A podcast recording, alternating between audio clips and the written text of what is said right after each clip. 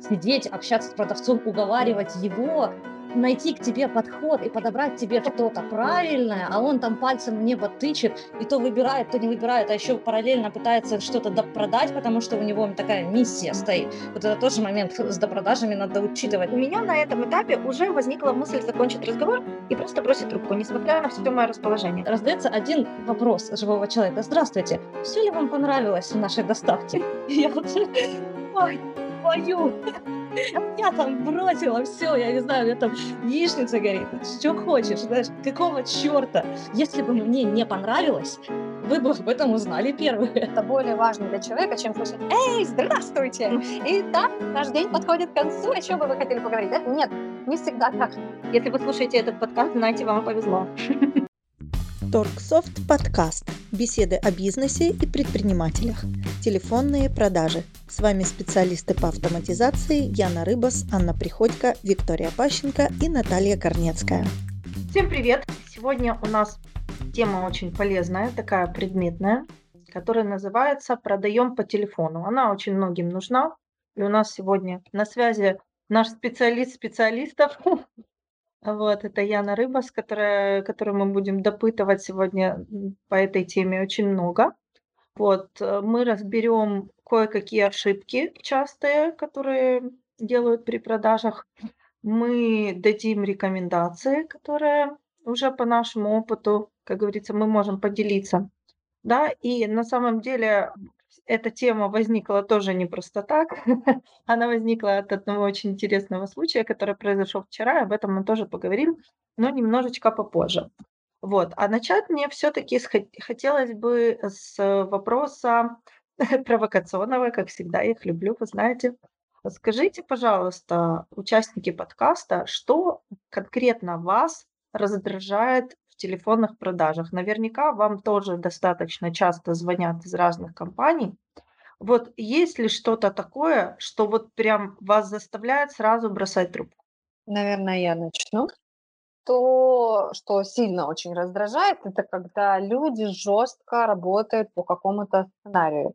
Я понимаю, что это часть работы, да, и есть определенные правила компании, да, как должен отвечать оператор на общения клиента. Но знаете, когда тебе задают какой-то прямой вопрос, на который нужно ответить да или нет, а ты начинаешь формулировать свое предложение десятью фразами из явно проработанного какого-то скрипта, но при этом ты не, на, э, не отвечаешь напрямую на этот вопрос, и тебе пятый раз отвечают, и уже ты чувствуешь, что накаляется ситуация чисто потому, что человек не может ответить вот каким-то да или нет, да, ответом, это действительно очень раздражает. Это не вызывает, знаете, вот этот вот ответ его, который прописан, какое-то другое понимание ситуации, а просто вызывает ощущение, что человек, ты общаешься не с человеком, а с роботом у которого заложена какая-то определенная программа, и шаг туда, шаг влево, шаг вправо, он не рассматривается вообще. Вот это меня раздражает больше всего. Угу.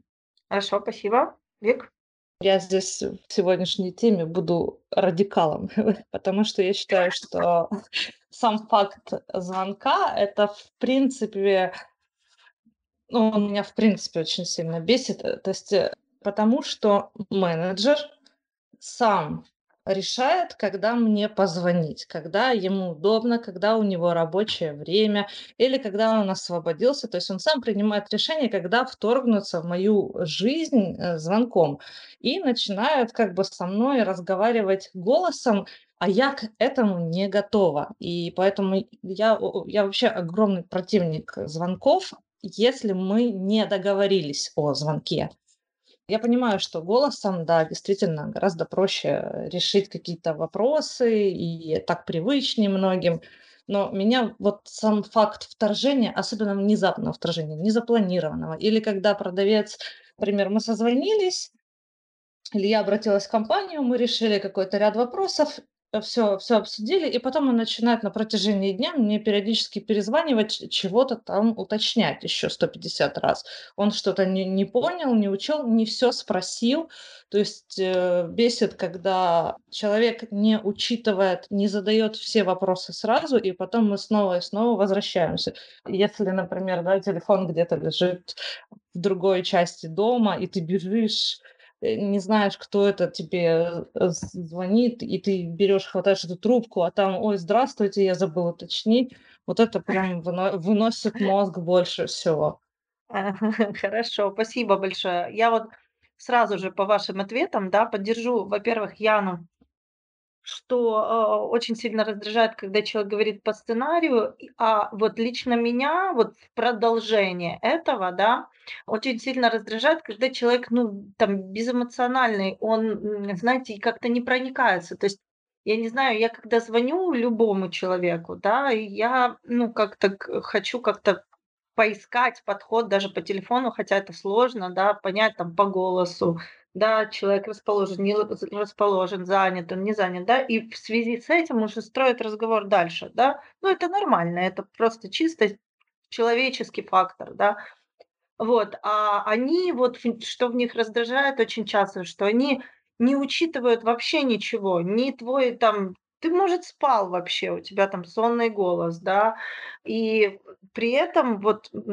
позитивные какие-то, если привести примеры, очень здорово, бывает редко очень попадаются такие люди, но вот у меня ребенок там кричит, да, на фоне, и она такая, ой, извините, пожалуйста, возможно, вам неудобно сейчас разговаривать, у вас там ребенок кричит, я слышу, а может вам попозже перезвонить?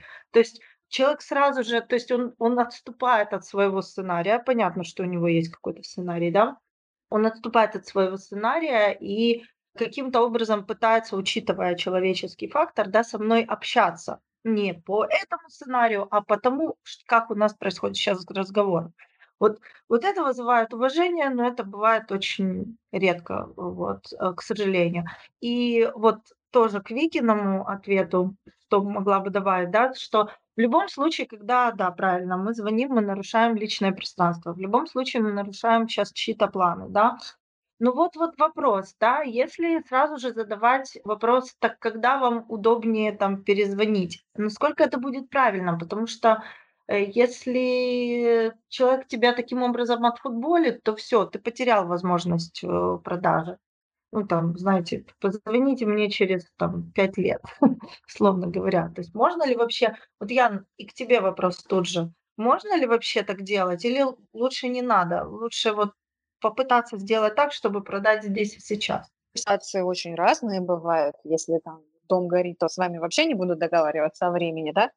Если человек там просто сейчас чем-то занят и не, знать не знает о вашей компании, да, то тут нужно хотя бы сказать, что вы, чем вы занимаетесь, да, что вы представляете, и какой вопрос вы хотели бы обсудить, какую-то затравочку, и сказать, там, можете говорить, уделить мне там сколько-то там времени или нет. Тогда уже передоговариваться на то время, когда будет человеку удобно, он хотя бы поймет, о чем будет идти речь перенести можно и сказать, что я сам вас наберу, хотя и ваш номер там, он не высвечивается там, или это вообще тот номер, на который перезвонить нельзя. Тут множество отговорок есть. Тут все зависит от той ситуации, в которой звонит сам оператор, и что там на том конце трубки ему говорят, что я сейчас не могу говорить, как правило, когда вы просто произносите для чего, какая цель звонка, какая-то там фраза для затравочки, и спрашиваете, когда можно перезвонить. Иногда, если человек сильно раздражен, а это слышно, то проще просто перенабрать через какое-то время и не выяснять даже в этот момент, потому что вы только раздражаете человека и все. Угу. Хорошо, спасибо большое, да, полезно было. Тут могу, могу добавить еще кое-что. То, что Яна затронула, да, это э, степень заинтересованности. Очень ну, довольно несложно определить количество лишних вопросов, которые не надо задавать. Да, если клиент позвонил вам, и потом вам надо ему перезвонить, вы понимаете, он первый осуществил звонок, вам надо ему перезвонить, у него высокая степень заинтересованности. Это слышно и по интонации голоса. Например, э, когда мы заказывали в дом э, это, источник бесперебойного питания, у меня была э, высочайшая степень заинтересованности. Я ждала звонка этого менеджера. Я его прям я хватала трубку и бежала через весь дом, меня ничто не сдерживало. Вот, то есть эту ситуацию, ее не так-то сложно прочувствовать, но важно знать вот, вот эти точки, где наступает момент бестактности, да, когда вы, например, у вас, вы целый день работали в магазине, а потом надо сделать обзвон звонков, но обзвон клиентов, но вы приходите, садитесь за обзвон, и уже 8 часов вечера, а надо ли в 8 часов вечера звонить? Тоже этот момент очень легко определить. Или, например, есть у одной службы доставки пиццы, хорошая служба доставки, там все, все молодцы, но почему-то через два дня совершенно в рандомное абсолютно время происходит звонок из службы качества. Опять звонит телефон, орет просто истерически. Ты к нему летишь, хватаешь трубку, и оттуда раздается один вопрос живого человека. Здравствуйте, все ли вам понравилось в нашей доставке? Я вот, ой, твою! Я там бросила все, я не знаю, у меня там яичница горит. Ну, что хочешь, знаешь, какого черта? Если бы мне не понравилось, вы бы об этом узнали первые. Вот, но есть вот эти моменты, которые чувствуются. Да, хорошо, спасибо, Ань. Да, ну что это так добродушно была настроена? Я вспомнила. История произошла не далее, как сегодня утром. Я человек лояльный к таким обзвонам. Мне жалко иногда становится людей, которые вынуждены звонить, предлагать какие-то услуги и так далее. И вот сегодня мне поступает звонок от известного банка с предложением повысить кредитный лимит. Я как бы, ну, сначала я согласилась, что я две минуты уделю, потом я услышала, что мне повысят этот лимит. Я сказала, нет, мне не интересно, я этим не пользуюсь. И меня начали уговаривать. Тут меня бомбануло просто. Ну, Думаю, ладно. Но когда я уже там два или три раза повторила нет, но это было уже явно слишком. Я не знаю, на что рассчитаны такие сценарии, когда любой ценой уговорить, но лучше, наверное, так не делать все-таки, чтобы не нарваться на маты и посылания конкретные. Я вот, знаете, слушаю вас и хочу сказать, что вы сейчас рассуждаете с точки зрения тех пользователей, которым, ну, не нравится, может быть, такая, такой вид коммуникации. Мы же не говорим, что он единственный, да, но многие компании, там, те, которые завязаны на интернет-продажи, те же книги, не знаю, там, товары какие-то, там, посуда, тролливали, они продаются через телефонные продажи. И да, есть огромный процент людей, которые откажутся от этой продажи. Угу. Но есть еще и огромный процент тех, кто согласится, несмотря на то, что они назойливые, несмотря на то, что они уговаривают, несмотря на то, что пользуются вот этими скриптами. Но, тем не менее, это очень действенный способ коммуникации. И то, что есть свой минус, не отменяет того, насколько это мощный инструмент для продаж. Ну, конечно, согласна. Просто мы на самом деле подкаст для чего? Для того, чтобы сейчас мы по попробовали дать рекомендации, которые там помогут улучшить настолько, чтобы э э этот способ, он был не просто действенным, а еще и не раздражающим, там, не знаю, не таким. Вот, Наташ, я просто к чему говорю, что люди все очень-очень разные. Да, То, согласна. что, допустим, вам не нравится, что вас уговаривают, это не нравится конкретно вам. Вы определенный тип личности, уникальный там и так далее. Но на другом человеке это сработает. И не использовать этот метод исключительно потому, что вам там это не понравилось, ну, это тоже неправильно с точки зрения вообще работы самой коммерческой организации. Нет, его нужно использовать. И такой негатив, он тоже будет. Но это то, с чем ну, приходится сталкиваться, используя любой, в принципе, метод продажи. Кому-то он явно не понравится, а кому-то он зайдет на 100%. Конечно. И, кстати говоря, спасибо большое, что ты вот сейчас сказала. Почему? Потому что я хочу дать альтернативу. Я тоже вспомнила, мне недавно звонили из банка, точно так же из банка, и тоже кое о чем уговаривали, и мне это понравилось. Я вам сейчас объясню. Я пользуюсь услугами, опять-таки, это смотря как это делать. То есть не, не сам процесс уговаривания, да, в данном случае там это плохой инструмент, а именно форма подачи. Значит, я пользуюсь услугами одного банка. Я, его мне хватает, он меня удовлетворяет полностью, мне не нужен другой банк. Э, но недавно я сделала карточку другого банка, потому что мне было ну, там кое-что нужно, ну, скажем так, чтобы там не рассказывать долго, это была одна единственная там услуга, да, ну, которая вот, ну, мне нужно было от этого банка. Значит, я завела там карточку, и она вот у меня лежит, просто там есть свой кредитный лимит, который я не беру и который я не трогаю. И мне там пополнили, допустим, счет на ту карту небольшой суммой. И вот она лежит у меня там неделю или две, не знаю сколько, она уже там лежит. Значит, э, звонит мне представитель из этого нового банка и говорит, здравствуйте. Ну, там, уделите, пожалуйста, пару минут, я звоню вам из такого-то банка, Очень приятный молодой человек, очень грамотно общается. Мне это уже, в принципе, нравится. Я, как и Аня, человек лояльный, который, в принципе, если не очень-очень занят, то реагирует на такие вещи. Вот. И тут он начинает мне говорить, э, вы, видим, пользуетесь услугами нашего банка, но недостаточно в полном объеме. Вы, например, не использовали там кредит, вы там еще что-то, допустим. Скажите, пожалуйста, все ли вам понятно? Возможно, вы не знаете, как пользоваться, я могу вам помочь. Возможно, вы не знаете о каких-то программах, по поводу которых я могу вас проконсультировать. То есть он мне очень адекватно, очень правильно объясняет, как уговаривает, наверное, меня пользоваться и рассказывает, что есть преимущества некие. Например, если вы будете проплачивать там с нашего банка, это будет без комиссии там-то, там-то, там-то. Там, ну, то есть он красиво это все рассказывает, и это действительно все полезная функция. При этом я такая его слушаю говорю, ну, говорю, вы знаете, я его перебила, потому что я говорю, мне очень все понравилось, что вы сказали, говорю, большое спасибо, я непременно буду пользоваться услугами, мне все нравится. Просто сейчас это не очень актуально. Говорю, ну, это будет там где-то через, может быть, месяц у меня там больше объема будут, например, там средств или еще что-то, допустим. То есть я сразу дала э, там, ну, человеку понять, что все хорошо, что он может больше не занимать мое время, но при этом, как бы, ну, я дала нормальный отзыв, да, и мы закончили разговор. То есть, в принципе, тут вопрос конкретно об адекватности речи продажника, скажем так, и его разговора. Вот и все, а не о самом факте, допустим, уговаривает или нет. В общем, я что хотела сказать, что телефонные продажи– это, скажем так, массовый способ продажи. И вот ты говоришь про адекватность конкретного оператора, который общался.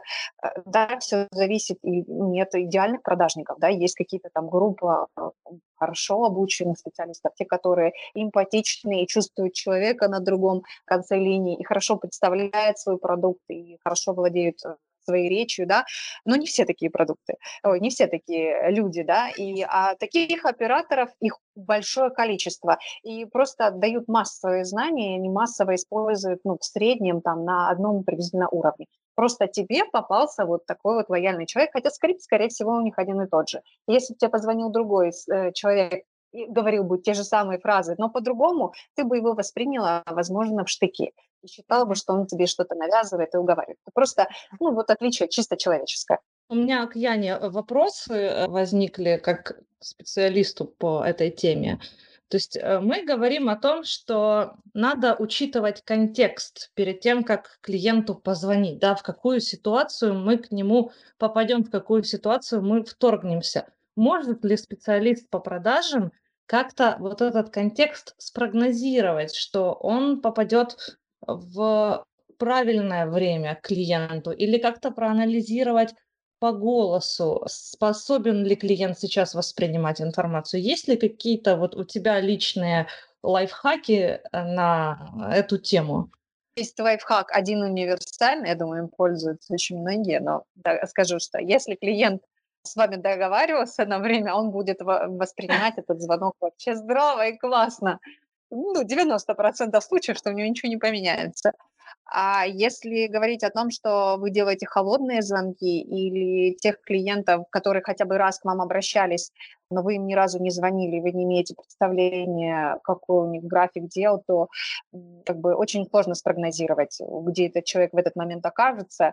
Да, действительно, может быть, там после восьми звонить, ну, не все воспринимают это адекватно, но хочу сказать, что очень большое количество фирм используют э, это время для звонков и уточнения там, и работают с клиентами. Поэтому это время не то, чтобы прям там вообще под запретом. Но да, лучше звонить в рабочие часы. В обеденный перерыв, в принципе, тоже люди активно знаю, отдыхают и готовы пообщаться. Но спрогнозировать чисто заранее, да, что как человек будет себя чувствовать, и может ли он там общаться с нами, нет, это нельзя. А что касается по голосу, то да, конечно, по голосу там интонации будут другие.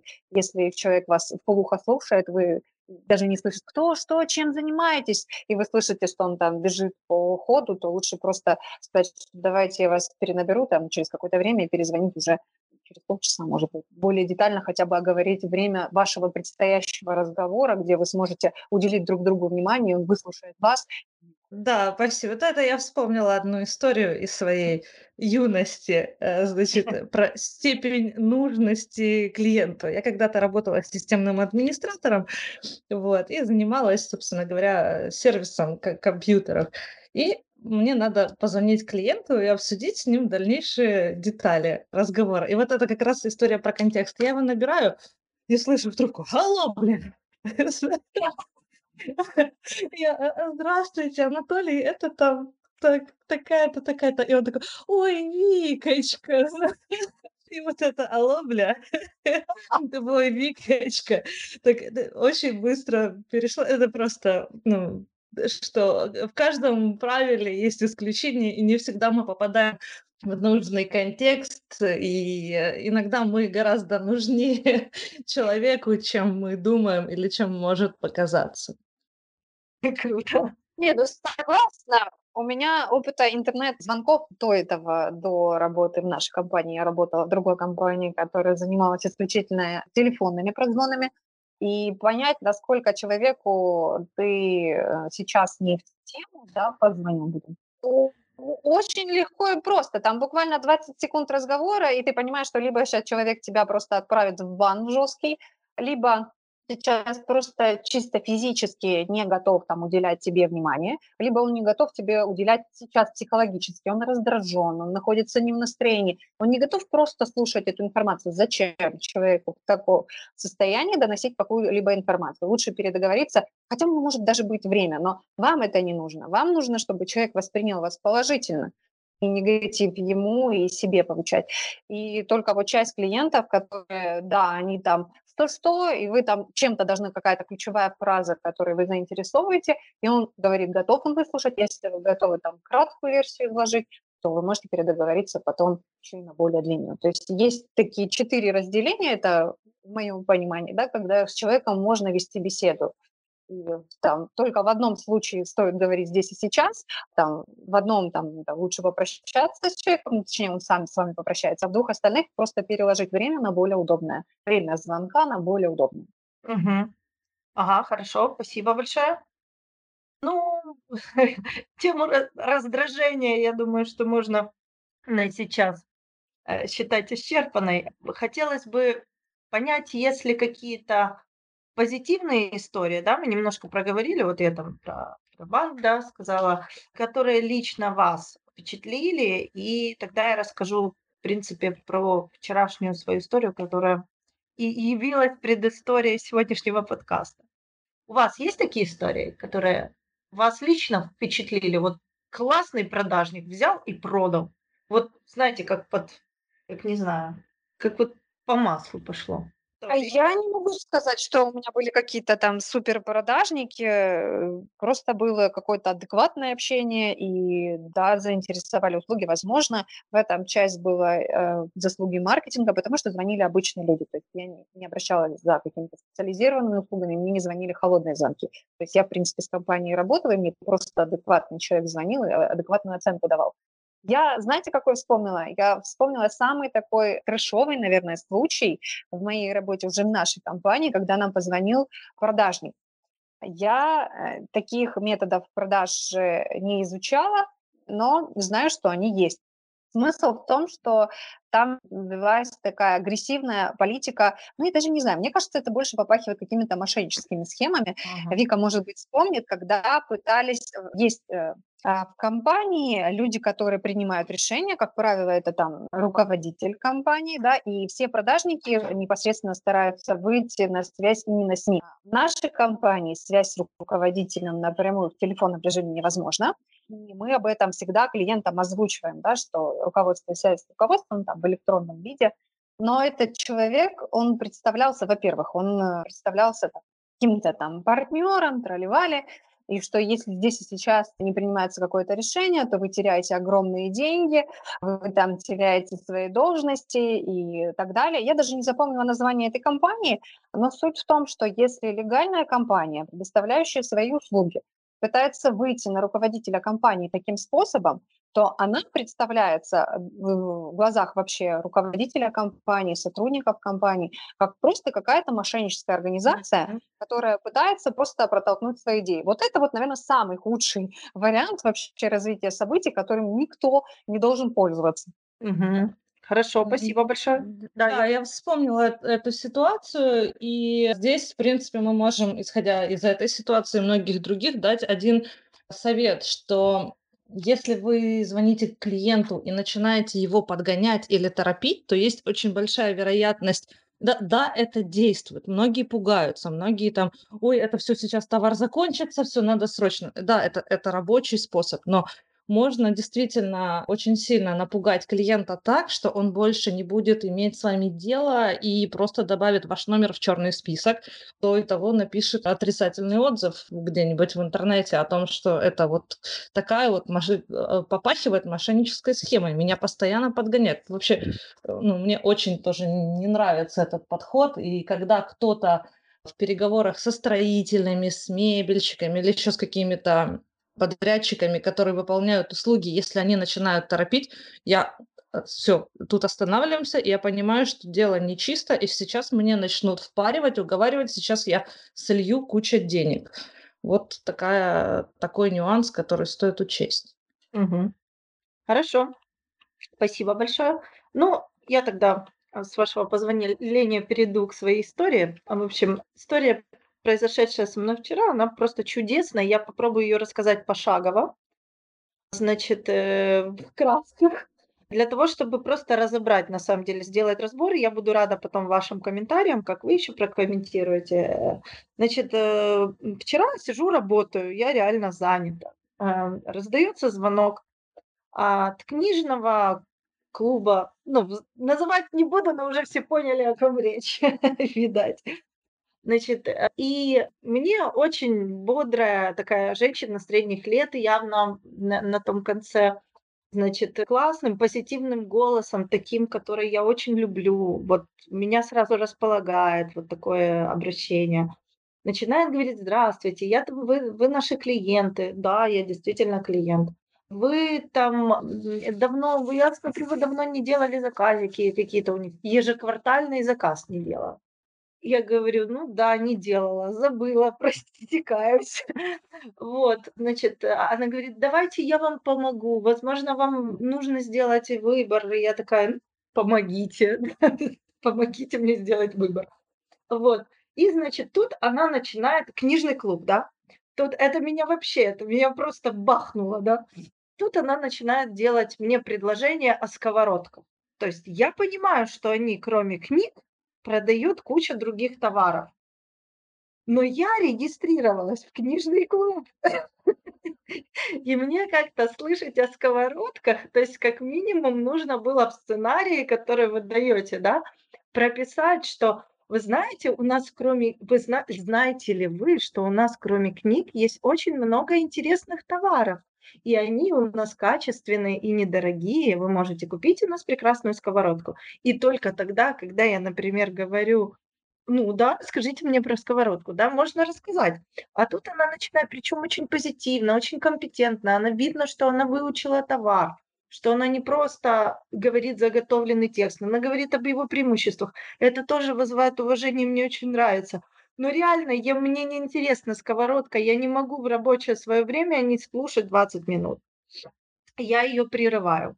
Честно говоря, я вам скажу честно, у меня на этом этапе уже возникла мысль закончить разговор и просто бросить трубку, несмотря на все мое расположение. Но так как я знала, что будет этот подкаст, я просто о нем сразу подумала, я думаю, а ну-ка я проведу эксперимент, куплю ли я в итоге что-нибудь, да, помогу-ка я продажнику. Короче говоря, вот так вот я решила. Значит, я ей говорю, вы знаете, вы меня простите, я вас прерву сейчас. У меня просто очень мало времени. Я очень хочу сделать у вас покупку книги, потому что я регистрировалась на книжный клуб. Но а другие товары меня не интересуют. Она тут же сразу пере, пере, пере, ну, как бы переориентировалась, молодец, такая, а, ну извините, у нас просто есть же другие товары. Я говорю, это прекрасно, говорю, расскажите мне про книги. Она такая: "Так, я вижу". То есть видно, что у человека перед глазами CRM-система какая-то или программа учета, например, тоже софт, может быть, не знаю. Но в любом случае у него у него перед глазами мои заказы.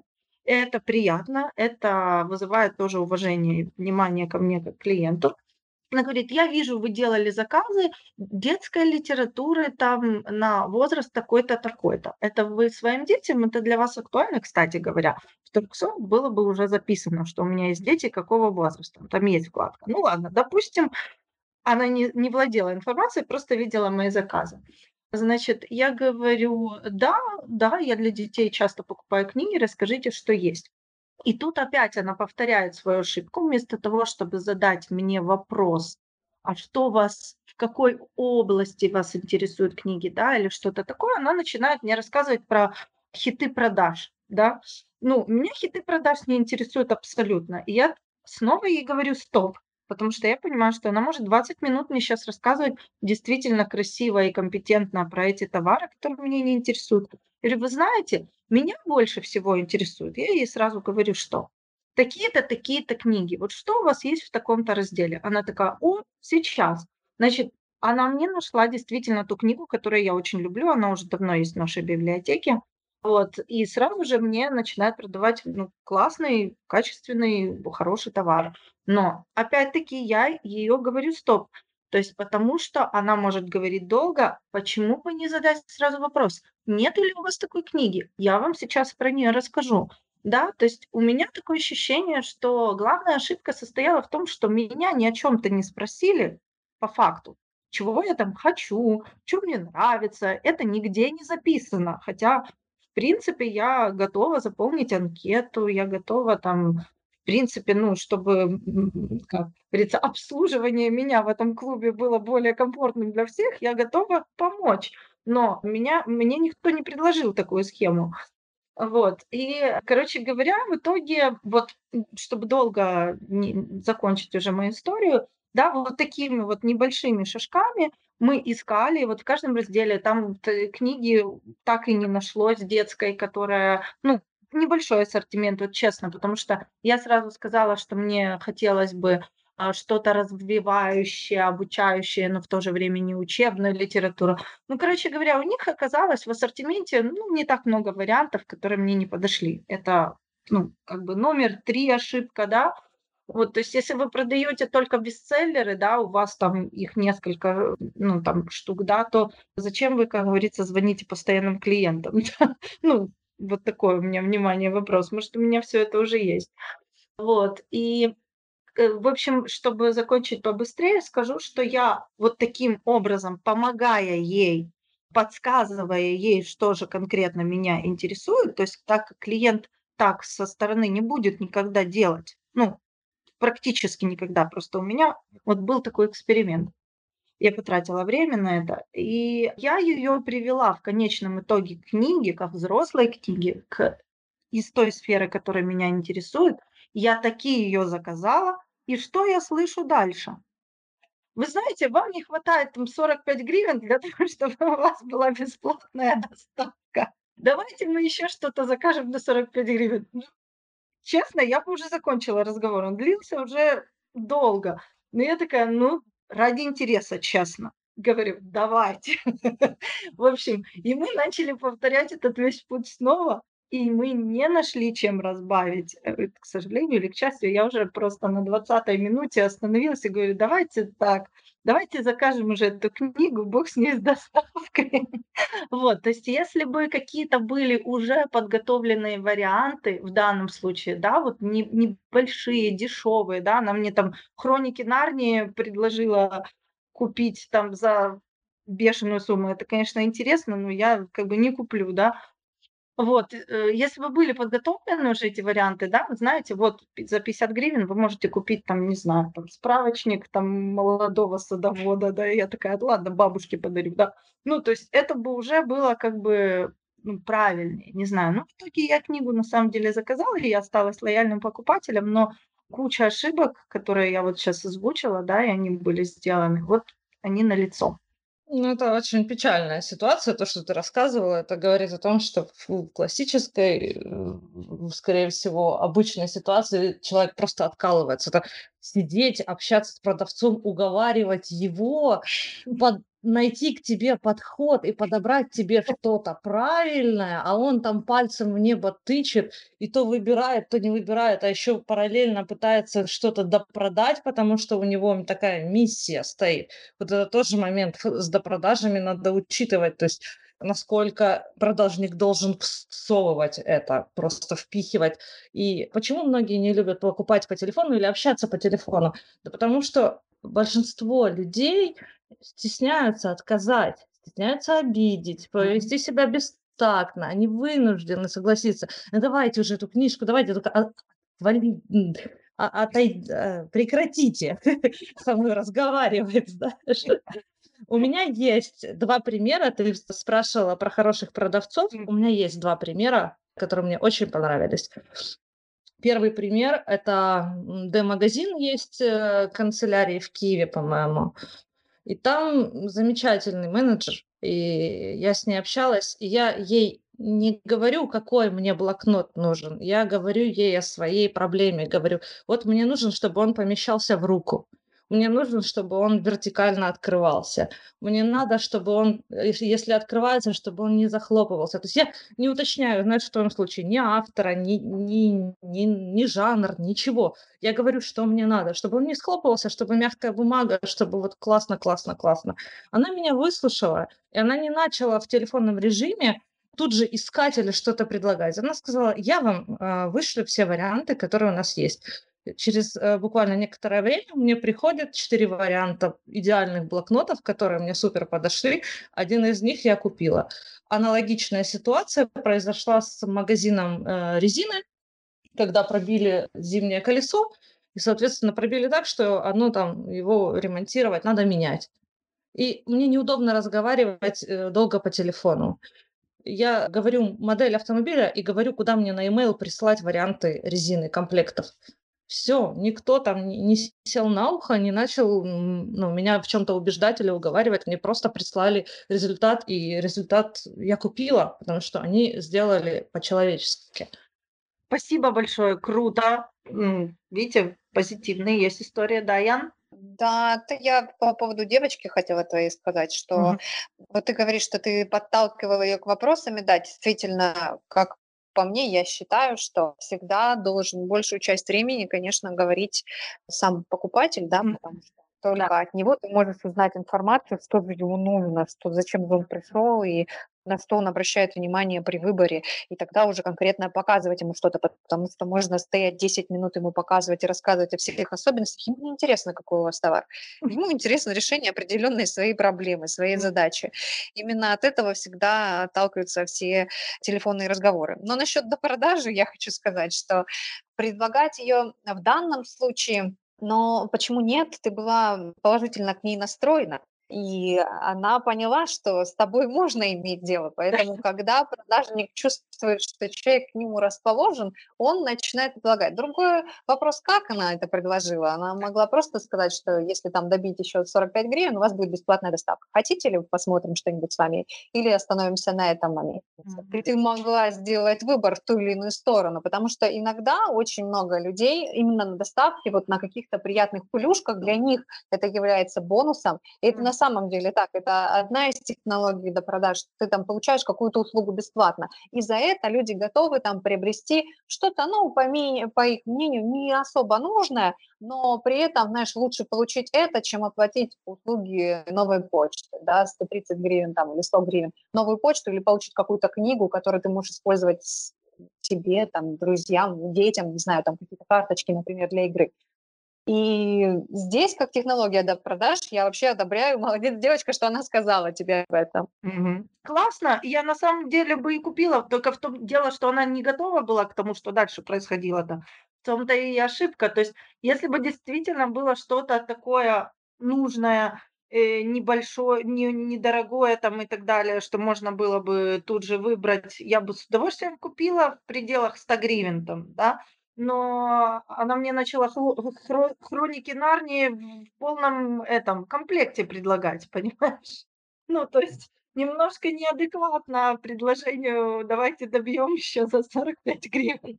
Понимаешь, вот в этом была ошибка на самом деле. Она оказалась не готова к, э, допродаже, хотя она сама же ее предложила. Согласна, согласна. Для того, чтобы проводить допродажу, нужно, чтобы было уже готовые несколько вариантов, 2-3 э, достаточно популярных товаров, которые идут там по небольшой стоимости. Причем такие товары, они не должны отличаться. Например, в том же, если брать э, вообще любой вид деятельности, но если, например, продажи книг, да, то есть там определенная категория мамочек. У мамочек стопроцентный вариант это для ребенка что-то для ребенка полезное, развивающее, интересное за небольшую стоимость. Э, и вместо того, чтобы, опять же, платить за услуги доставки, получить, э, дать своему ребенку подарочек небольшой, приятный, мне кажется, для любой матери это будет приятно. Там. Для бабушек это другая категория, и тоже может быть 2-3 вида товаров, которые для нее можно в случае чего предложить. Но опять же, смотря для кого, если она там, у нее есть внуки, и она для них вообще изначально покупала, то можно вернуться и в категорию для детей. Тут нужно просто слушать, и действительно должны быть подготовленные варианты, что можно сразу предложить. Их должно быть немного, их не должно быть десяток. У них должно быть там 2-3 варианта, и должно быть короткое такое яркое описание, чтобы человека заинтересовать. Если он задаст уже какие-то наводящие вопросы, то можно рассказывать более полную версию. Ну, конечно, не, не все сразу выдавать весь там каталог, его можно читать очень долго. Да. Спасибо. Да, да, я хотела э, дополнить Яну, что э, действительно знание своего клиента это очень важно, и у меня немножко оф топ это не телефонная продажа, но это до продажи, даже не до продажи, а попытка сделать мне приятно, чтобы я вернулась. Я зашла в книжный магазин, купила бизнес-литературу, вот. И мне, чтобы сделать мне приятно, вручили подарок. Э, и это были книжечки для детей одного-двух лет, там, с паровозик. Ну, как бы я никак своим видом или даже... Ну, то есть они обо мне ничего не знали, и они мне вручили просто, чтобы вручить, да. То же самое можно сделать ненароком по телефону, то есть попытаться там, я не знаю, ну, в магазине косметики, да, там, про- продать что-то, чем человек в принципе пользоваться не может никак там. Или в книжном магазине, да. Ну, ну тут... На самом деле, из всего, что мы проговорили, следует только то, что если уж готовитесь, то готовьтесь.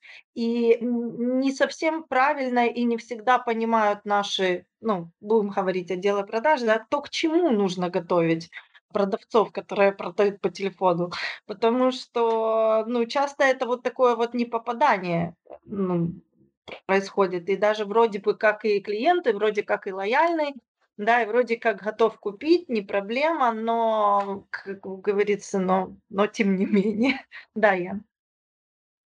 Да, я хотела просто немножечко добавить вот эту всю ситуацию, что там нужно готовиться.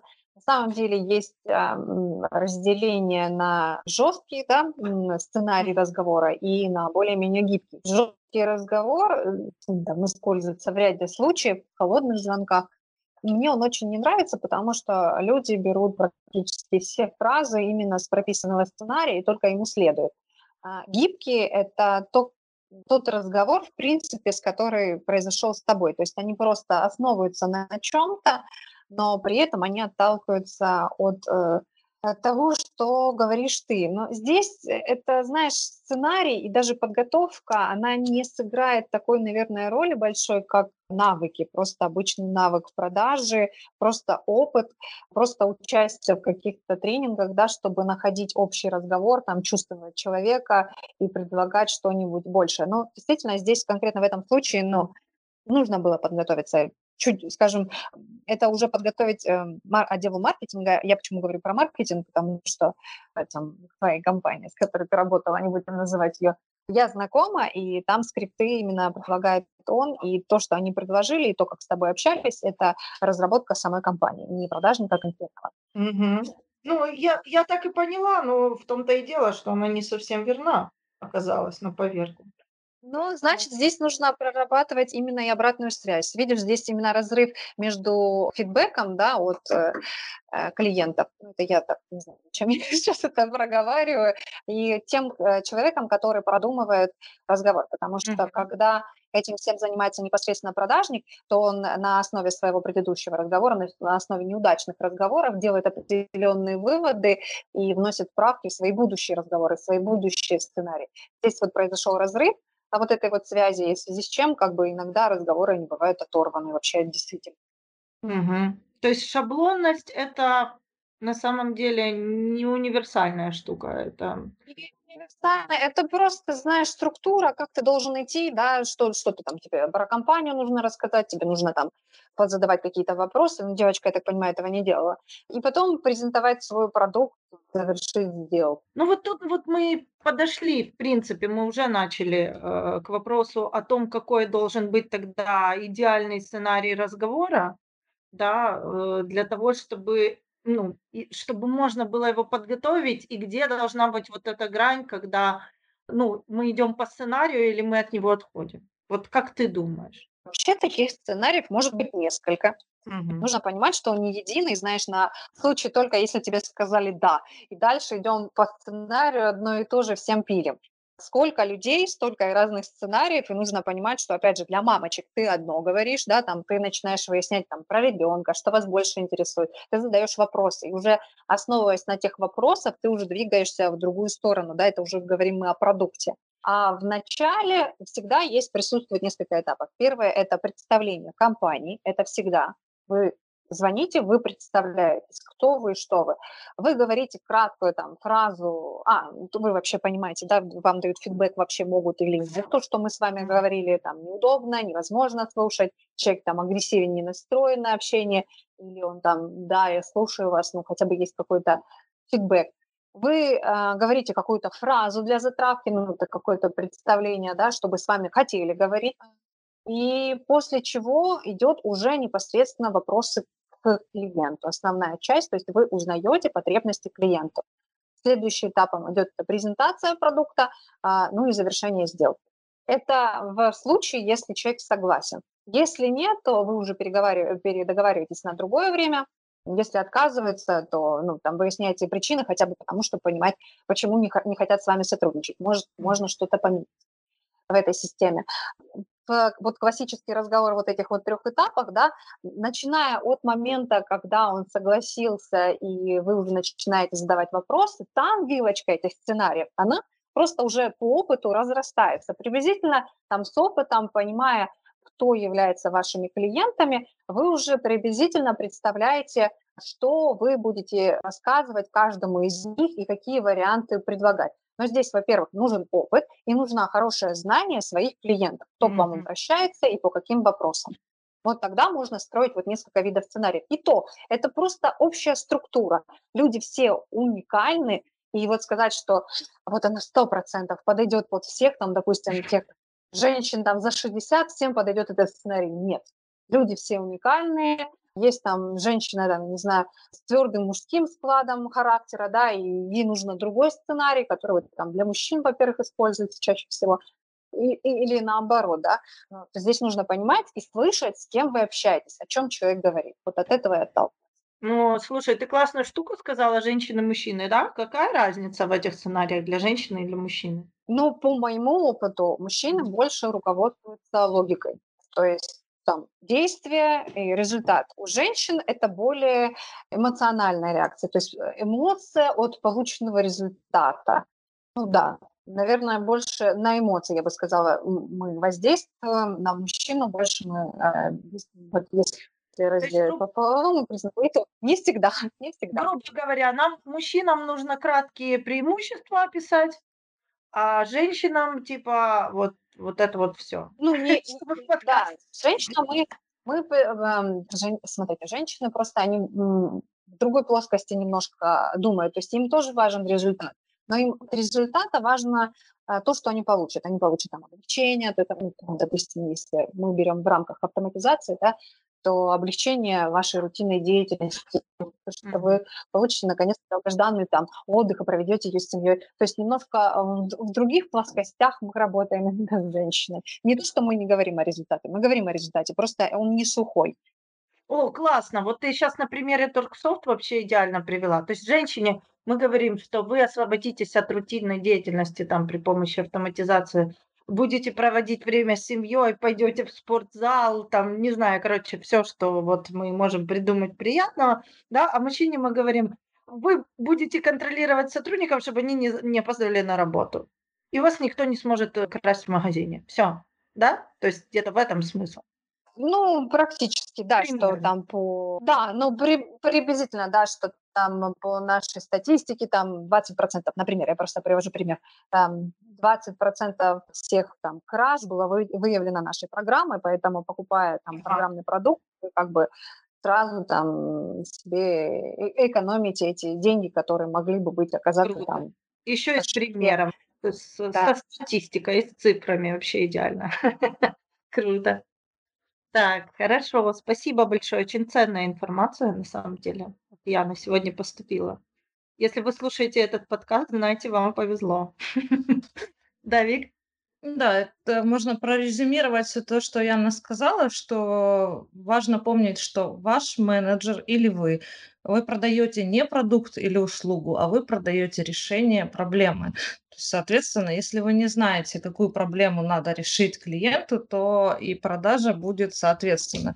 Малая часть клиентов приходит и конкретно говорит, так, мне нужен на примере электронного магазина электроники, там, компьютер Dell, XPS 15, там, 14 дюймов, 8 гигабайт оперативной памяти. Так редко кто формулирует задачу. Есть такие клиенты, они золотые, с ними быстро очень все получается, быстро происходит продажа. Ну, как правило, ой, ну мне вот не знаю, мне, мне чтобы маме позвонить, там, мне там надо что-то такое, чтобы я вот, я ничего не понимаю в этих кнопках, и вот и это есть проблема, и вы э, перестраиваетесь на э, и начинаете разговаривать языком клиента, то есть как он э, теми же терминами, не усложняйте да, терминологию, не переходите на свою профессиональную терминологию.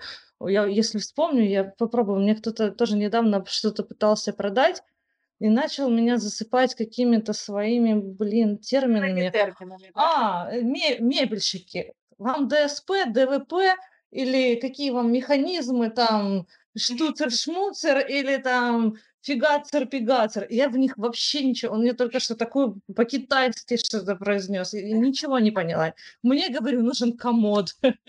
Мне просто вот такого цвета. Я говорю, мы померили, он станет, не переживайте, говорю, я отвечаю, возьмите, сделайте. Ну, это все. Класс. Да, я Вики, хотела вообще, я полюсовала тут, говоря о том, что нужно говорить с клиентом всегда на его языке. Например, отсылка к нашим клиентам, когда они обращаются к нам, у нас, а, мы занимаемся автоматизацией, это достаточно сложная тема. Если говорить на языке там разработчиков, э, какими-то терминами, которые используются в программе, клиенту, который только что обратился, он, ему будет достаточно сложно. Во-первых, э, для всех, э, мы уже несколько раз об этом говорили, это такой, знаете, стрессовый этап вообще обращаться за автоматизацией. Они и так понимают, что это очень сложно. Когда на обратном конце начинают засыпать его какими-то непонятными словами, то там вообще сразу человек пухнет, понимает, что нет, все, я на этом заканчиваю, я работал с тетрадкой, мне вполне все подходит. Поэтому очень важно общаться с клиентом на его языке, на человеческом. И если вы понимаете, что в какой-то момент он чего-то там не понял, то нужно объяснять. И здесь очень важно еще задавать вопросы. То есть то, что мы говорим, опять же, приведу на нашем примере, мы спрашиваем, чем вы занимаетесь, что вы хотите закрыть да, с помощью программы, какие у вас есть вопросы, что бы вы хотели контролировать, что для вас важнее всего, что у вас есть. Мы иногда, узнавая уже вопрос чем человек занимается, мы его подталкиваем на какие-то моменты, чтобы он рассказал побольше о своем бизнесе, чем мы можем ему еще больше помочь. Потому что только в итоге, только узная, а, для чего он звонит, мы можем ему предложить какой-то конкретный продукт и решение его вопросов. Очень часто, Вика права, люди звонят и говорят, что ну расскажите мне что-нибудь о вашей компании. Думаю, ну, вам не будет интересно, поверьте, вы две минуты меня послушаете и скажете, все, спасибо, я услышал, это было неинтересно абсолютно, мне интересно о себе поговорить. Да, спасибо большое. Да, Вик? Да, что-то меня бомба- бомбануло по поводу того, как э, разговаривают э, с клиентом на своем профессиональном языке. То же самое э, относится к магазинам косметики. В магазинах косметики менеджеры очень хорошо осведомлены, э, что какая хреновина, что она делает, да, там. И если ты приходишь на консультацию к косметологу или, например, ты с ним созваниваешься, это не имеет значения сейчас именно фор- форма консультации, он тебе начинает вам нужна с- там сыворотка такая, пилинг такой-то, ой, а косметика, а какой вы пользуетесь? И ты начинаешь вспоминать это трехэтажное название, которое у тебя на баночке написано, а не помню я, какой я там пользуюсь, это в лучшем случае. Ой, вам надо там кератин, шмератин, то все. И если ты, и вот здесь вот срабатывает такой эффект, если ты начинаешь тупить, ты начинаешь тупить в любом случае, с тобой разговаривает профессионал менеджер, по, эксперт по косметике. И ты чувствуешь себя не в своей тарелке, ты чувствуешь себя не на месте. Менеджер начинает над тобой доминировать э, своими знаниями, словесно. Он чувствует, что вы не ориентируетесь. И если, не дай бог, вы друг друга видите, то вот можно уловить во взгляде менеджера вот это вот легкое пренебрежение. Ах ты, Шляпа. Тупи, тупица. Кератин, как ты Э, Да, да, и как он всасывается в кожу. Ты не знаешь, что медицинская косметика это не то, а вот профессиональный Джонсон Шмонсон это сейчас тренд. Ай-яй-яй. И вот это, это считывается, и это у меня просто был вот недавно опыт посещения подобного заведения. Я привела туда дочку. Извините за офф-топ, это не про телефоны, но это про мир клиента. И я почувствовала себя, я не в порядке. Вот. И они так смотрят, ну вот, ты так дочь погубишь незнанием. Что ж ты робишь-то? Такой цирк. Да, то есть реально мир клиента номер один, мир косметики, электроники и всего остального это уже номер два однозначно. Так, хорошо. А сколько вообще должен длиться разговор? Ян, как ты думаешь? Ск- Сколько он может длиться? Вот идеально. Лучше бы он длился. Идеально он длится до момента продажи, Наташа.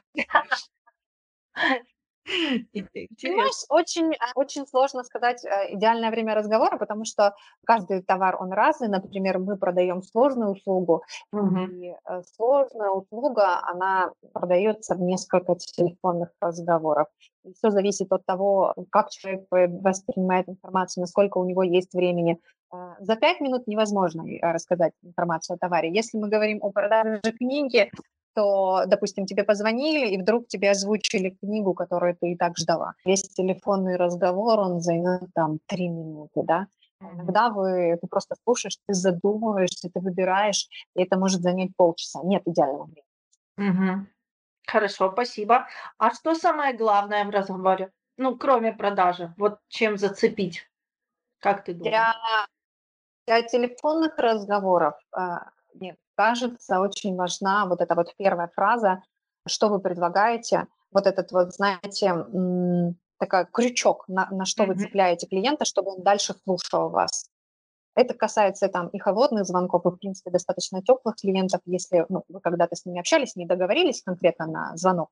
Если у вас договоренность на конкретный звонок, то у вас есть о чем говорить помимо крючков там, и всего остального. Мгм.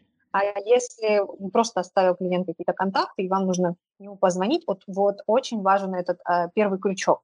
Если у вас его нет, если просто идет дальше презентация компании, никто слушает этого. Поэтому очень важно вот правильно подобрать эту фразу, почему вы звоните, почему человек должен вас выслушать. Мгм. Хорошо, спасибо.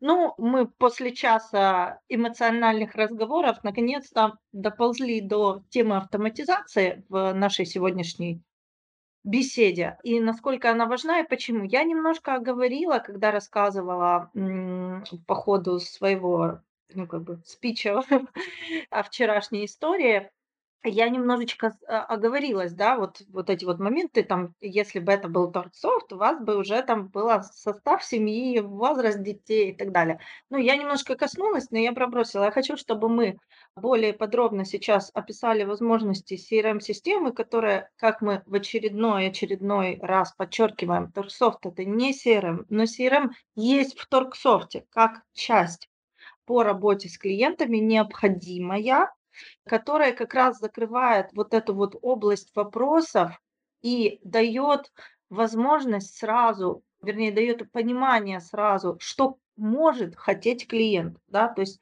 если у него дети, какого они возраста, что он в последние разы заказывал, то есть что может его эм, заинтересовать в следующий раз. Вот об этом я хочу поговорить. Да, Вик? Я начну э, с самой главной функции э, CRM-системы для клиента, не для продавца, а для клиента. Это тот момент, когда э, клиент передается от одного менеджера к другому.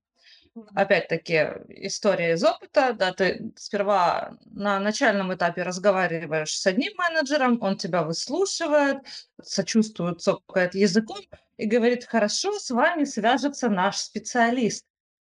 И, короче, это, вот в этот момент происходит обнуление информации. То есть все, что я рассказывала минут 5-10, это все обнуляется. Потом мне звонит специалист. Здравствуйте, такой. Это, что, ну что там, вас надо решить? Какую проблему? Какой вам чертов комод надо сделать? И я начинаю с самого начала опять рассказывать все точно, слово в слово. И он тогда, может быть, что-то запоминает, но нет, он ни хрена не запоминает. Он просто боль моя. Он ничего не запоминает. Он говорит, да, хорошо, я вам нарисую эти комоды и вышлю расчет, сколько это будет стоить. Это произошло, этот разговор произошел 30 января.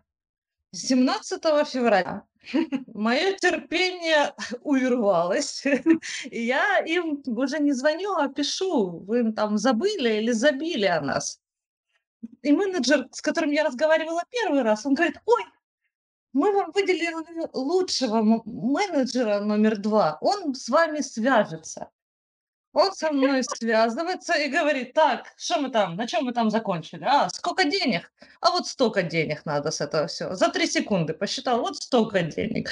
А, и все. И, понимаете, меня оставили спустя две недели, меня оставили э, с определенной суммой, без обещанных чертежей. И вся эта ситуация, которую я только что обрисовала, говорит о том, что у них нет никакой CRM-системы, потому что CRM-система – это прежде всего запись контакта, о чем вы разговаривали с клиентом, о чем вы договорились, какие у него условия, какие у него нюансы, любит он по телефону говорить или в чате общаться, какие у него требования, когда ему перезвонить в следующий раз, когда напомнить об этом, когда напомнить об этом менеджеру. Это все главная функция CRM-системы с моей точки зрения, с точки зрения клиента. Дальше э, все, что CRM делает, это уже такой менеджерский процесс, а, а, автоматизация, оптимизация работы непосредственно менеджера. Угу. Спасибо. Но это еще не все, чем мы можем похвастать. И тут вызывается Анна Приходько. Расскажи нам, пожалуйста, Анечка, про CRM-систему, что есть самого классного. Ну, с точки зрения, она это очень много придется рассказывать. Знаете, вот с точки зрения звонков, да, что может быть полезно? Я чуть-чуть сделаю вводную, что в э, Торксофт есть сопряжение с IP-телефонией Binatel.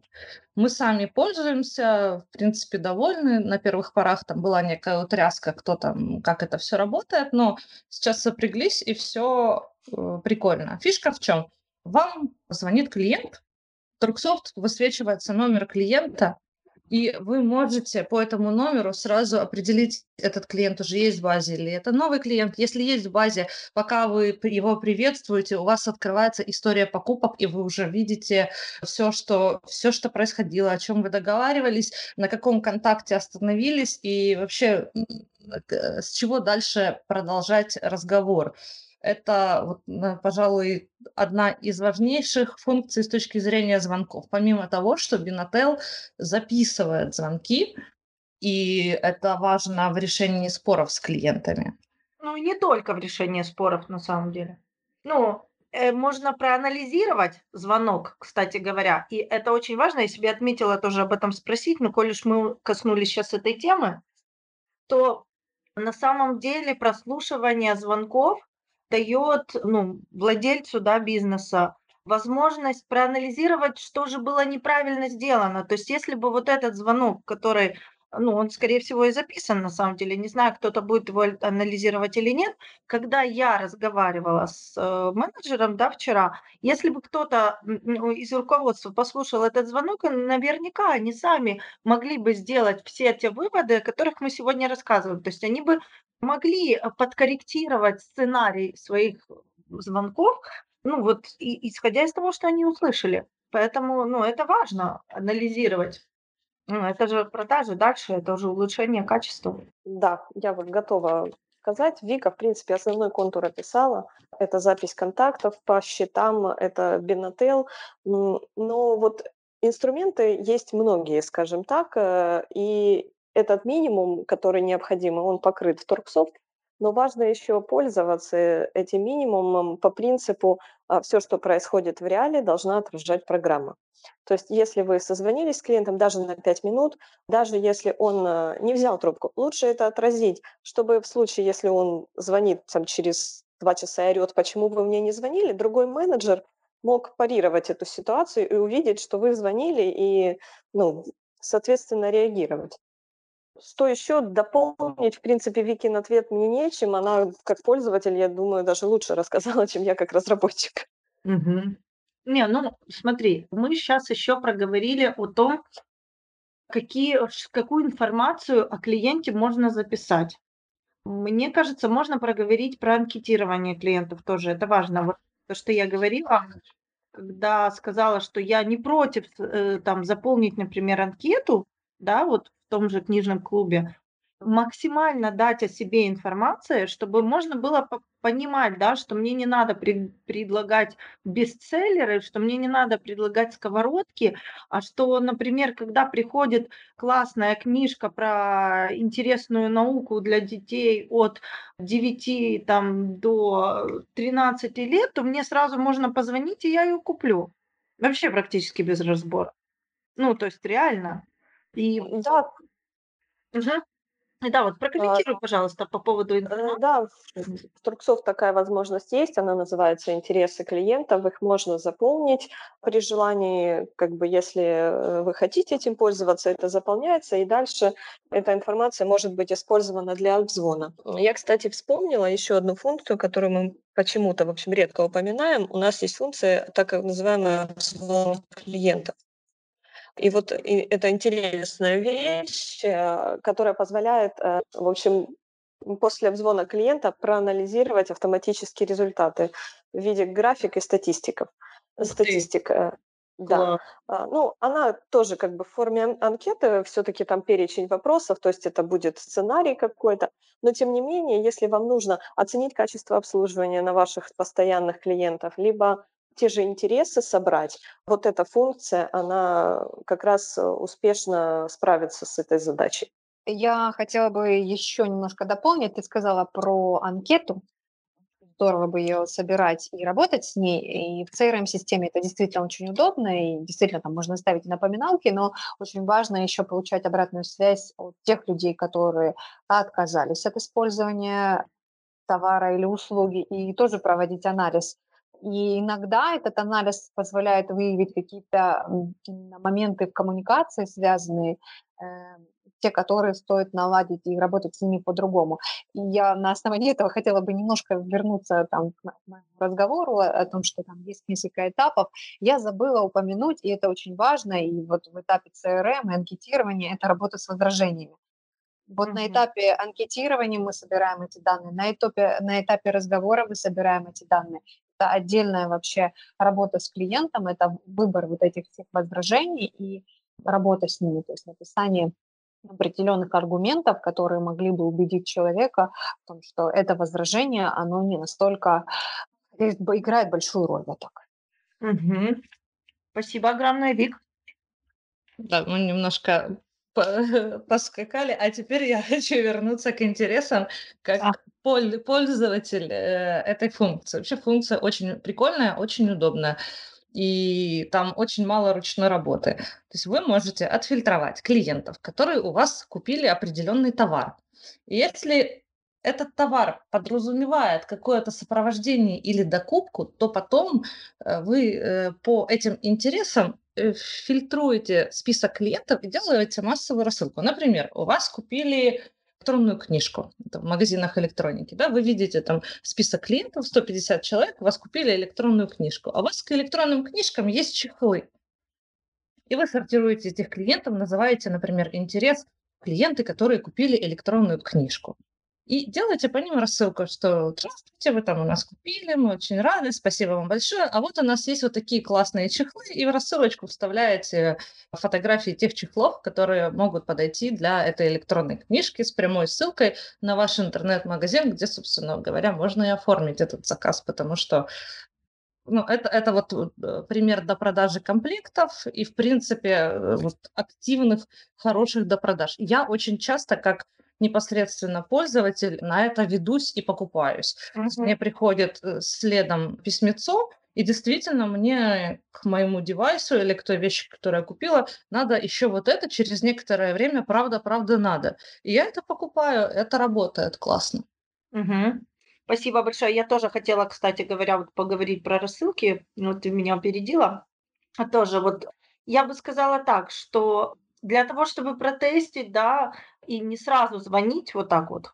Возможно, сначала там стоит сделать рассылку, либо нет. Вот это для меня вопрос все-таки к Яне, насколько это нормально дублировать. Ну, например, да, я, кстати, на примере своего бизнеса сейчас спрошу. Вот я сделала рассылку там по базе контактов, что у нас будет лагерь там такой-то, такого-то числа. Да, вот я сделала рассылку, кое-кто мне позвонил после нее, да, но это было буквально 2-3 звонка, проходит несколько дней.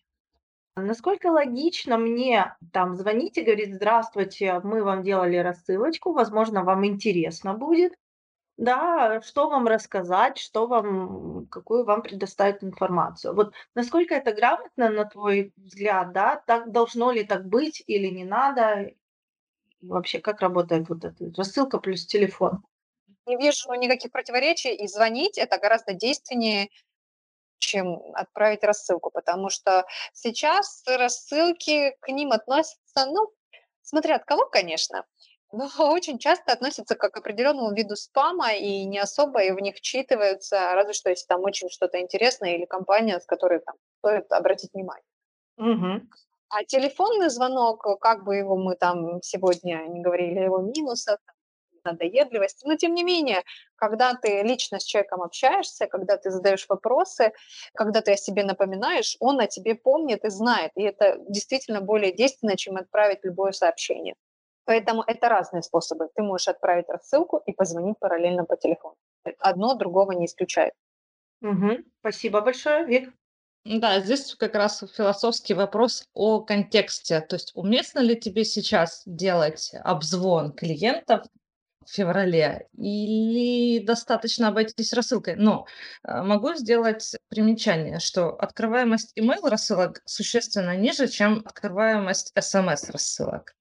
Поэтому, возможно, тебе стоит прибегнуть к тому, чтобы сделать перед подготовить, так сказать, свою клиентскую базу морально, да, к тому, что вот сейчас начинается этот процесс, и сделать смс-рассылку, она будет гораздо эффективнее. Угу. Хорошо, спасибо огромное. Окей. И вот знаете, что еще хотела? Я даже не знаю, как сформулировать этот вопрос. Может, вы мне поможете? Вот мне не хватило, это то, что я подчеркнула. Мне не хватило в том телефонном разговоре, о котором ну, сегодня речь, основном, ассортимента. Мне не хватило, то есть вот узко я назвала, да, вот а давайте поищем там в там интересной науке, но не учебная. Литература учебная это отдельная, там словари и так далее, там учебники. Нет, вот интересно, я четко очертила, интересная наука там для детей вот такого-то возраста. Что там есть? И там практически ничего не казалось. Либо это она не знала, что там есть, и не могла э, просмотреть то есть тут вот такой вопрос. То, что ассортимент должен быть ну, полноценно представленным, да, и достаточно, ну, как обширным, и э, на самом сайте, там, например, он должен э, хорошо быть, э, там, ну, как прорисован, да, вот есть такая, такая, такой раздел, такой раздел, где искать, да, удобненько, чтобы можно было посмотреть. Но когда речь идет о телефоне, да, вот с точки зрения программы, да, вот как это происходит? Мы открываем программу, там есть разделы, мы можем вот проконсультировать, мы четко видим ассортимент. Да, Значит, телефонные звонки, да, это средство продажи, но за каждым телефонным звонком стоит сотрудник, который должен уметь, э, ну, как бы желать продать, э, уметь пользоваться. В программе вот если клиент активно интересуется все-таки темой и спрашивает что-то, очень легко посмотреть, э, вот ориентироваться по ассортименту товара, как с помощью фильтров, например, по видам товара, вот как в случае с твоим примером с книгами, можно там виды, там научная какая-то фантастика, можно даже разными видами поиска пользоваться. Тут уже вопрос о том, умеет ли менеджер это делать. Мы предоставляем возможность искать как и по отдельным словам, так и по началу названия книги, там, по слову в середине, по артикулу. То есть если менеджер знает, что он ищет, он это в программе всегда найдет. Угу, круто. Спасибо большое. Давик?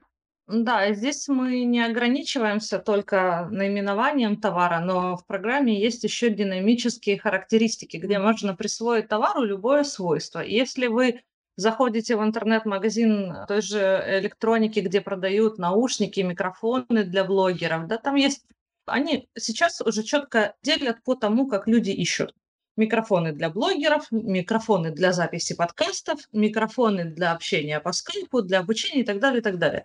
То есть вот это все, вот как ищут, как спрашивают, также можно и поделить ваш товар, что это платье, значит, для выхода в кафе, например, платье для там пляжа, платье для, э, я не знаю, куда еще платье там одевают, А, да, который удобно одеть, там, я не знаю, в автомобиль, да, удобно сесть, потому что в длинном платье ты не сядешь, например. Ну, можно так настолько узко поделить товары и о них рассказывать, и, соответственно, фильтровать в программе учета и смотреть, предлагать, а для чего вам нужен этот товар, да, какую литературу, вот какая-нибудь фэнтези, да, вы фильтруете, что по фэнтези. Фэнтези новое, фэнтези старое, фэнтези украинское, фэнтези классическое какое-нибудь, там, фэнтези взрослое в виде Азимова или Железной, или там что-то новое в виде э, Роулинга.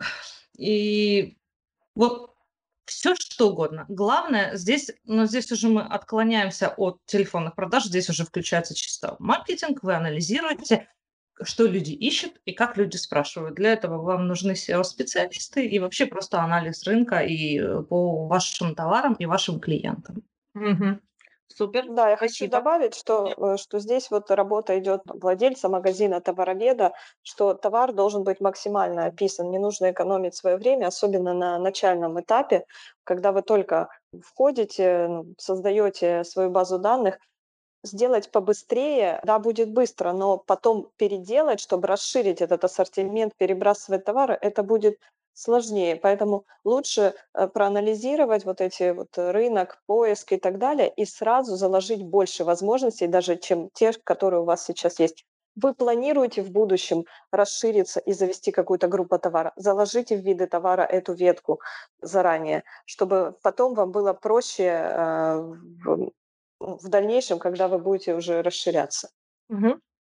Хорошо, спасибо большое. Ну и так, на закусочку я хотела проговорить э, немножечко про неадекватных клиентов. А, У нас на эту тему есть на самом деле отдельный подкаст, который называется «Клиент не всегда прав». Послушайте его, он подходит любому виду бизнеса, любым продажам, в том числе и, э, ну, если речь идет о телефонных продажах. Но все-таки здесь я не могу не проговорить этот момент, потому что клиент действительно не всегда прав. То есть я сегодня рассказала там со своей точки зрения клиента, да, который, ну, как говорится, не, ну, адекватно да, подошел к ситуации. И, в принципе, будем надеяться, что большинство клиентов такие, но, тем не менее, мы знаем, что мы попадаем на этих, как Вика сказала, алло, бля. Да, вот. Как реагировать, как вырулить, что можно сказать такого универсального, чтобы сразу потушить какую-то конфликтность, э, расположить к себе. Ну вот. Какие мы можем посоветовать с нашей точки зрения лайфхаки и а, ну, дать советы для тех, кто работает по телефону? Ну, нужно понимать, что работа с людьми, она всегда сопряжена тем, что вы рано или поздно встретитесь с негативом. Если мы говорим о продажниках, то нужно понимать, что ответ может быть и да, и нет. И нет иногда звучит очень жестко, грубо. И, и нужно понимать, что это тоже часть работы. Просто ее воспринимать. Если вы не можете этого, то работа продажника ну, это не ваша. Да? Из лайфхаков, если человек не способен сейчас разговаривать или начинает переходить на грубость, я никогда не видела смысла в этом плане поддерживать разговор. Его нужно просто заканчивать говорить, что вам там или позже перезвоним, или, или вообще мы не будем, спасибо там за ответ и ложить трубку. Всегда нужно оставаться корректным, потому что вы представляете компанию. Никогда не нужно воспринимать это на себя как на личность, потому что агрессия идет на сторону компании, на счет этого всего звонка в целом человека его раздражает, не конкретно вы как менеджер, который набирает, а именно вот вся эта история с тем, что вам ему пытаются что-то продать. Не все люди воспринимают вот звонок адекватно. Вот как мы говорили, что есть часть людей, которые не могут сказать «нет». Чаще всего люди, которые не могут сразу спокойно э, обозначить свою позицию, что они готовы сейчас разговаривать, не хотят вообще приобретать продукт они чувствуют давление, и, как правило, на это давление отвечают э, агрессией, причем агрессией, направленной именно на этого менеджера. Мы всегда уходим от этого разговора, мы корректно завершаем разговор, возможно, в будущем с этим клиентом можно будет вести э, какие-то переговоры. Как правило, э, один звонок – это не показатель, можно позвонить человеку в другое время, и он будет по-другому настроен, можно с ним будет продолжать беседу. Иногда мы все бываем не в адеквате, иногда мы все можем ответить грубо, но если человек э, там с регулярностью, да, там вы совершили 2-3 звонка и понимаете, что негатив там просто исключительно идет от этого человека, ему лучше вообще не знать. Или, э, или использовать другие способы коммуникации, как бы.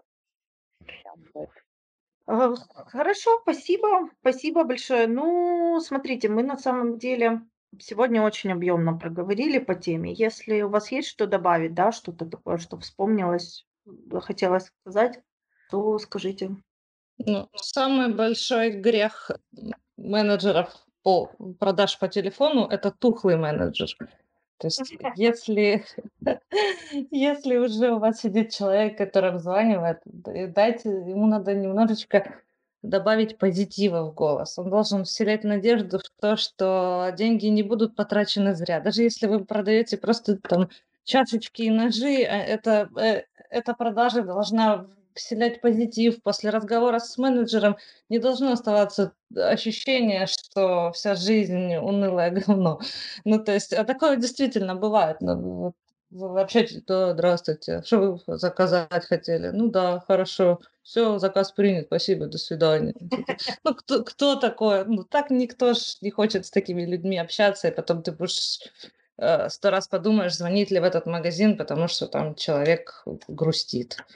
Вот. Э, поэтому настраивайте своих менеджеров на то, что голос должен быть бодрый по телефону и, и не по телефону, за кассой, в, э, непосредственно в зале магазина. То есть продавец, он неизбежно отдает частичку себя покупателю, каждому покупателю, поэтому к вечеру они так сильно все устают. Но это, наверное, по моему мнению скромному, это э, залог успешных продаж того, что к вам хочется обращаться снова и снова. В общем, хотела проговорить, Вика упомянула грустного менеджера. В телефонных звонках есть такой лайфхак для того, чтобы голос звучал бодро, ставить э, зеркало перед менеджером, он улыбается, он смотрит на то, что у него мимика вот сохраняет эту улыбку, а, вследствие чего э, голос его телефонной беседе, он всегда звучит бодро, весело, человек кажется энергичным, и с ним приятно общаться. Угу. Круто. Вот я хотела у Яны как раз, э, может, Яна прокомментирует. Э, я последнее время натыкаюсь на таких вот излишне бодрых и энергичных менеджеров, и тогда я себя чувствую тухлым клиентом, когда общаюсь с ними. Это вот какие-то, ну, э, специально сейчас ну, считается, что нужно прям совсем лучиться добром, а не хотя бы на умеренной позитивной ноте разговаривать. Ян, скажи, Ну, пожалуйста. а, знаешь, перебор в одну и ту сторону, он всегда плох, да, но да, люди просто стараются показывать себя очень позитивным, но здесь нужно понимать, что есть такая еще деталька, как постройка под своего собеседника. Если человек, скажем так, более спокойный, да, и он более спокойно реагирует, ему вот эта вот излишняя радость, она будет казаться ну, неуместной. Да? Если человек говорит медленнее, то значит, возможно, информацию он воспринимает много не так быстро, как вы умеете ее воспроизводить, тогда стоит замедлиться. То есть подстраиваться немножко под собеседника менеджеру, который звонит по телефону, ему нужно. Не только учиться вот счастьем, да, слышать, кто, кто как отвечает. Ой, вы грустите. Давайте мы погрустим вместе. Я возьму тебя за руку, мой друг, и мы пойдем в этот мир печали. Нет, ну это интересно, действительно. Вопрос такой хороший, да. Если у человека нет настроения, то как с ним разговаривать, если он, в принципе, там подавлен? Ну да, да. Просто легкая э, нота оптимизма, но не более, да, не искорки счастья. По поводу печали. Иногда достаточно просто показать свое сопереживание человеку, э, не показывать свой там невероятный оптимизм вообще, а чтобы просто настроить э, человека на одну волну с тобой, и чтобы он проникся к тебе, ну, скажем так, более, большим доверием, да, и готов был воспринимать от тебя какую-то информацию. Ой, я слышу, вы устали, там, слышу, вот уже там какое-то там время дети кричат, может быть, я вам завтра перезвоню, когда вы будете себя чувствовать более бодро, отдохнувшие, мы сможем с вами обсудить. Вот в таком духе иногда это более важно для человека, чем слышать «Эй, здравствуйте!» Итак, наш день подходит к концу, о чем бы вы хотели поговорить? Да? Нет, не всегда так. Я вот это вот слушаю и делаю вывод такой что в продажах очень важно чувство меры. Чувство меры между оптимизмом и грустным реализмом. Чувство меры между навязыванием, там, уговариванием и предложением чего-то полезного. Чувство меры как бы во времени, когда ты понимаешь, что человек, ну ты чувствуешь, да, что он уже как бы не очень расположен, что он спешит, поэтому, ну, как бы помочь ему быстрее воспринять информацию, либо действительно переговориться. То есть чувство меры должно быть написано на табличке перед глазами у продажника. Да, Ян? Я бы сказала, что не чувство меры, а, знаете, адекватная реакция. Э, слушать, умение слушать собеседника– это самое главное. И умение адекватно реагировать на то, что ты слышишь. Вот если это присутствует, тогда вы в любой беседе, необычно, не обязательно в продаже, вы можете найти общий язык. А без вот общего языка у вас не состоится ничего, ни одной сделки, ни продажи, ничего вообще. Угу. Ну, спасибо. Я думаю, что вот прям на сегодня мы сделали все выводы, дали все рекомендации от себя, которые мы могли если что-то осталось недосказанным, я думаю, что вполне можно всегда написать в комментариях, поделиться своими впечатлениями, задать вопросы. Пишите, звоните, мы всегда отвечаем очень быстро во всех соцсетях, мессенджерах. по телефону, опять-таки, если вам хочется поговорить. Пожалуйста, да, мы всегда реагируем на вас и всегда рады ответить на ваши вопросы. Спасибо большое. И я благодарю всех участников и прощаюсь до новой встречи. Пока-пока.